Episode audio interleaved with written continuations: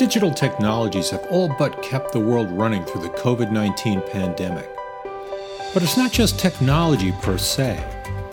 Outstanding leadership and trusted partnerships enable cities and organizations to pivot quickly to meet big challenges with digital innovations. Take Turin, Italy. In the center of the pandemic earlier this year, Turin needed to react quickly to keep its government functioning and its people safe. So Mayor Chiara Appendino built on her partnership with Cisco's Country Digital Acceleration Program, which had been helping to reimagine Turin since 2016. And after only four short days, it enabled more than 40% of the city's workforce to shelter at home while keeping vital city services functioning. This is Kevin Delaney for Cisco TechBeat. To get a better sense of how Turin coped with the pandemic, I spoke with the technology analyst Rob Enderle, who has studied and written about Turin's response, and also with Dr. Guy Diedrich, Global Innovation Officer for Cisco and leader of the company's Country Digital Acceleration Program, or CDA. Also from CDA, we've included additional insights from Agostino Santoni, the country manager for Cisco Italy. Together, they describe a partnership that has enabled fast innovation and rapid response in Turin, along with some best practices that the rest of the world can follow through this challenging new reality. I hope you enjoy the podcast. So, thank you, Rob and Guy. It's great to have you together today. Rob, let's start with you. What is it about Turin, Italy, that caught your interest during this current crisis that we're in? What made this different is typically when you have a vendor coming into a situation like working with a city or a, even a large company, the vendor comes in and they're focused on moving whatever products are in oversupply, whatever the sales force is being compensated to move.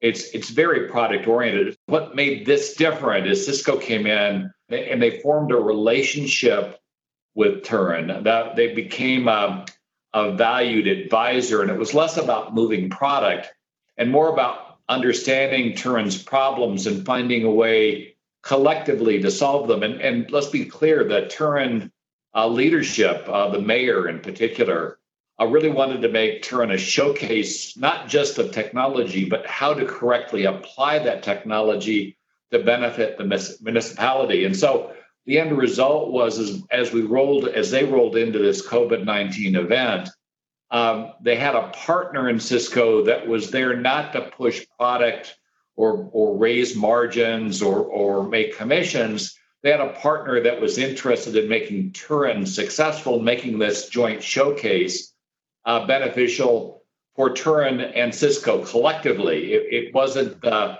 the case of trying to move product; it was the case of you know trying to create a, a better solution for Turin. And the end result was is that they were able to pivot with Cisco very rapidly um, to the post COVID nineteen world and and it was it became a, a showcase for how technology should be applied, not te- uh, not a showcase for how technology should be falsely sold. And Guy, maybe you could add your own background on how uh, CDA um, became engaged in the partnership. What was the goal, and how were you able to get support from the Italian government? So, um, Italy as a country was a very, very early CDA country. And, and Country Digital Acceleration, or CDA, is Cisco's program that uh, allows us to partner with countries at the highest levels of government uh, and help them execute their national digital agendas. And um, one of the uh, uh one of our country leaders, Agostino Santoni, uh, took this on uh, in Italy and has really become uh, the highest standard of implementation that we have around the world. Uh, one of the relationships that he developed through the CDA program was with uh, the mayor of Turin uh, and, and that, that, that particular city. Um, it's a very high trust relationship. In a separate conversation, Agostino Santoni of Cisco Italy spoke about Cisco CDA's support for turning a Turin Convention Center into a field hospital in a matter of days. The region and the city, together with the Ministry of Health, decided to create in a convention place a, a new hospital. The role of Cisco was to create the network, the security, and the collaboration aspect. We were connected and we were helping the people from in the field uh, to make sure that the network, the security, and the collaboration platforms we have donated were properly installed uh, because of the of the of the creation of the new hospital. The, the time was 14 days and three hours, and and and again, the, it was a team effort. This is the Cisco contribution, but you can imagine the, the kind of efforts to make it in such short amount of time. It's the benefit of the CDA program because we are we built a platform of mayors, president of regions, executive in the country, and we have created a, a great program called Digital Solidarity. This is the partnership with the Italian government where we offer our WebEx platform, our security platform, together with our partners to over 1,000 small, medium businesses, our technology, but above of this, our support. Speed and, and the idea to create all this platform was, I mean, it was remarkable. I mean, I cannot say it, but the feedback I got from the mayor, from the minister of education, from our ecosystem, the, feedback was, hey guys, you were extremely fast. And we said, yes, of course. It's part of our Cisco culture. It's the way we see partnership.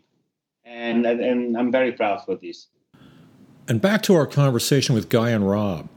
Guy had some additional thoughts on the role of trust in Turin's success. Uh, one of the things that we've realized over the last five years of implementing this program around the world, now in 35 countries around the world, uh, is that um, uh, it isn't just data that's the new currency in the digital age, it's also trust. Trust is the new currency of the digital age. And that was absolutely demonstrated in this case. Because when it came time, as Rob referenced, when it came time uh, for Turin um, to figure out how they go uh, and and run their city council meetings, um, how they connect the people, um, how they run their response to COVID, uh, they realized that Cisco, being a long term trusted partner, was going to be there and was going to be there for the right reasons. And uh, it, we, they were able to respond very quickly. In days, they were able to transition and remain very effective as a government. The cities, the organizations, the companies that are most digitally transformed seem to be, if not thriving, at least maintaining continuity the best through this. And that's certainly certainly the case here, isn't it? It absolutely is. I mean, it, it um, what cities are interested in right now is doing what's best for their citizens. And that has always been the orientation, as Rob referenced, that's always been the orientation of this CDA program for the last five years. Um, it is it's not about just pushing Cisco equipment. It's not just about um, uh, Cisco coming in and being all things to all people, because in all fairness, we're not. When you're taking on something as complicated as digitizing a city or a country, you need partners. And that's where we're a little bit different. We look to our large partner organizations, 60,000 companies around the world, to come in and help us to fill the gaps that Cisco can't fill with our products and services. And that orientation is built off of focusing on the outcome for that city, for that citizenry, for that country, and working backwards and building the solution from there partnerships like that get very complicated. You have an ecosystem that spans public and private sector, different types of organizations, different types of expertise. That can get very complicated to to manage, can it? Rob, do you want to uh, uh, share some thoughts there? Sure, I could. Uh, so p- part of it is is you really have to spend the time to understand the company, the country, the city, wherever the engagement is, it requires an awful lot of homework because we talk a lot about digital transformation, but digital transformation is an industry term. Uh, when a CIO gets up in the morning, they're primary goal isn't to digitally transform anything. Uh, they're trying to solve problems. And if you don't first understand what those problems are and what the priorities are, you, you as a vendor aren't going to be very good at, at meeting those requirements. And that's why so often when I review a digital transformation effort, I find massive amounts of, of failures. And it's because folks just simply lost track of what the goal was. And what made this different is clearly going into this, both Cisco and the mayor of Turin and vice mayor, all all all, um, all parties were were focused on trying to solve a problem, a, a fundamental belief that technology could make things better, needed to make things better, and and they knew they were going to be measured on that betterness, if you would, the improvements. And so by focusing on discovering the problem, focusing the efforts on solving the problem from the customer standpoint, the city standpoint in this case, they were able to create a solution that was a true solution. It was it wasn't just to, to drive revenue, it was to make the lives of the citizens of Turin better. And, and they were able to accomplish that. And it's one of the things I think often gets forgotten is there's a goal to this stuff. You are installing the technology to accomplish something, and that something isn't stopped at installing the technology. And and that means that every process is iterative. You, you keep going until those goals are accomplished. And you can only do that if you tightly partner, if you listen, and, and if and if you actually execute against that goal and measure against the goal. And that's and that's what they did here. And everybody on both sides seemed to be very focused on solving those problems. And the end result was this has become a showcase of how this kind of thing is done. Yeah, it's a really good point because it, it you can get into a syndrome where you're implementing technology for technology's sake without really thinking about why you're doing it or what the ultimate outcomes are for. And just to add to that, this city and the rest of the world, along with it, was thrust into such an abrupt change. What were some of the biggest challenges in, in the past couple of months that they had to meet, and how did the technology support that? when you have this sort of crisis situation, uh, and all of a sudden people go, especially in a town like Turin or a country like Italy, where uh, being around one another and community and family are part of the fabric of, of the nationality of the nation's people. When all of a sudden that's abruptly stopped and you're told to, to stay in place and mobility is cut off completely, the thing that they have to find a way to do very quickly is to communicate, to, as best they can, create that sense of virtual community.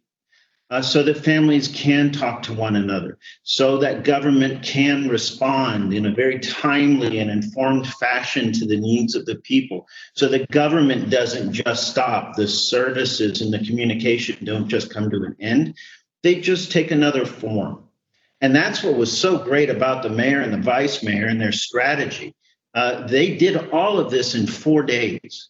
And one of the projects, just to give you a, an example, one of the projects that they prioritized was making sure that patients in nursing homes, the elderly, could immediately contact their families and let them know that they're okay and, and have conversations with them. So we set up the technologies, the, the collaboration units in these nursing homes, and, and it helped uh, dispel the fear around the disease. Uh, it helped um, uh, quell the fears around not having regular contact that they were used to.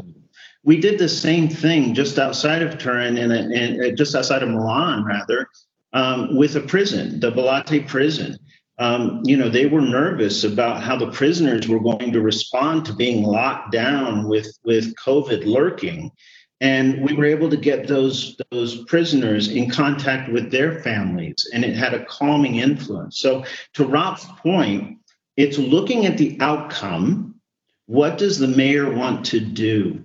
And then working backwards from that and using technology to meet that outcome, which is exactly what happened in this case. One other story the mayor told that I think really stuck with me is that is their commissioners had to immediately work from home as well. And if you can imagine, commissioners in a in a city um, tend to be older. Uh, they're they're they often have staff. Uh, they, they don't have to interact with technology very much. And and this guy, now that he's home and had to work, he thought he was going to have to have an IT staff set him up. Uh, he was going to have to have somebody operate the the, uh, the equipment. Uh, he was anything but a major supporter of this effort. But in a few few minutes, I guess, they were able to showcase how easy the technology was to use. He was able to to to come up, be productive, and functioning in, in, a very short period of time. And now he's an advocate for the technology. He took a guy that was basically a Luddite and turned him into a technology ad- advocate. That's the way technology should work. It should make life easier. Yeah, it's interesting because there's been so much culture change to, along with the technology change that that's happened in recent weeks, and it's it's really like enforced abrupt culture change in, in a very short time as well.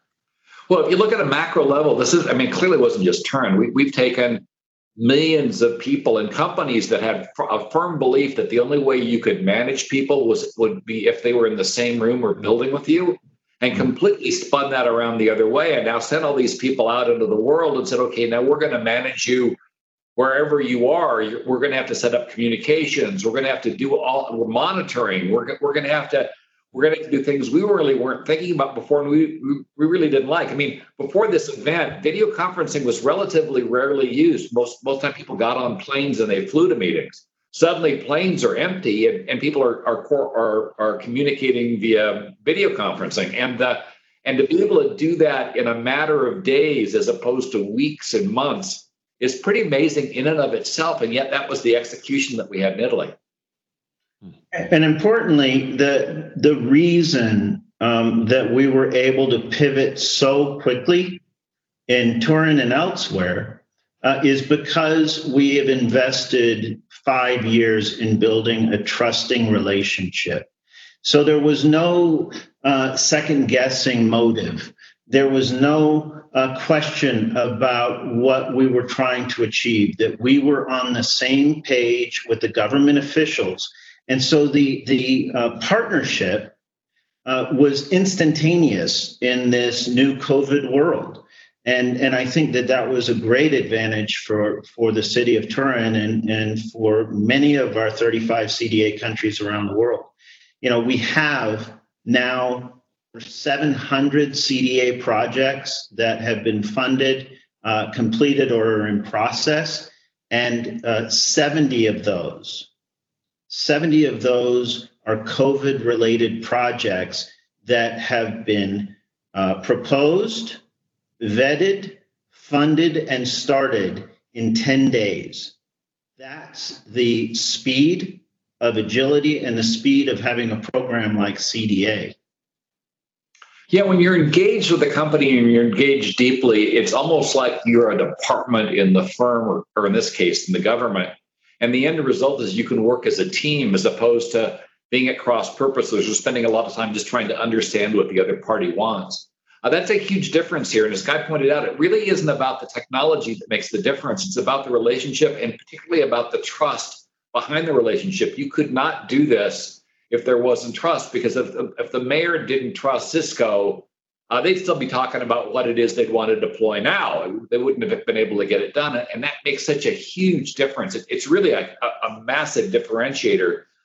That's a great point around the human level, the, the relationships that you build. And at the same time, the technology is part of building that trust. Security has become an issue for many organizations in recent weeks. How did you protect Turin's operations in that regard? Well, you know, uh, security is embedded in everything that Cisco does. Um, Cisco does not sell, does not rent information. it is true end to end encryption. Um, and that gives uh, the, the customer, in this case, the, the city of Turin, uh, tremendous confidence that they can hold their um, their council meetings, uh, their government meetings, that they can interface with the citizenry uh, and know that they're they're not going to be bombed. They're not going to uh, to have interference or uh, unwanted listeners or participants. Uh, it is um, it's just an assurance, and it goes back to that notion of trust. um, customers trust Cisco and trust Cisco equipment and services. And that's been a tremendous um, agility advantage for us um, as, as we've helped them respond to uh, the demands uh, of the new COVID world. Anything to add on security, Rob? Sure, we can talk about security. The, the, one of the interesting things with regard to this COVID 19 event is that apparently we have an awful lot of people at home with not a lot to do. And their new hobby is to breach uh, corporate security or, or drop in, a, the latest term is Zoom bombing, but drop in on, on uh, video conferences that weren't secured and do inappropriate things. Um, and of course, if you're doing that in a municipality, particularly in the EU, where the where the regulations uh, surrounding privacy are fairly strong, you're probably going to run into fairly significant problems with regard to the regulatory agencies who who have a nasty habit of discovering new heights with regard to fines. So that so and it and it's appropriate because the thing is is you're talking you're talking to your citizens, you're talking to your council, uh, you're talking to people that are scared half to death you don't want somebody bre- breaching in and, and disrupting that communication because it, it, would disrupt trust between the agencies. So the end result is, is having a, a an enterprise class system in place, a, a, system that was designed from the ground up to be secure and yet still easy to use, became very critical to this particular solution. So as we've said before, throughout this crisis, the cities and the organizations that have digitized the most have managed the best. How will that influence thinking and strategy moving forward? Cities that have done the best are the ones that made the best use of the technology that was in place. They didn't fight it and they had a vendor that had their back, not a vendor that had their pocketbook. And so the end result is, is that what made this very different is Cisco had Turin's back. They were there not to sell product, they were there not to digitize uh, Italy. Italy was there, there to digitize themselves. They were there to help the citizens of the cities, help the citizens of the state, and, and find ways to protect those people and make those people more productive. A very different goal than your typical digitization goal. A lot of times you get a vendor coming in, maybe they're politically connected, whatever, and they've convinced the city to deploy a bunch of technologies that aren't fully deployed and don't fundamentally work. And those cities are actually in a lot of hurt right now. So, what made this different was the integration between the parties, not necessarily the technology by itself. And looking to the post pandemic future, um, what are some of the changes that you see coming? You know, this there'll be a lot of rethinking moving forward, and hopefully some positives that will come out of this as well. The fact is, we're, really rethinking how we interact. In some of these old systems, you'd have to have a, a, a technical specialist just to make a call. That was insane. Um, so, so making this stuff easy, recognizing that now we have to live on it, we have to evolve it, and We've got uh, companies working on holoportation now. We've, we've got we've got um, a variety of technologies coming in now that we recognize that this isn't going to be the exception anymore.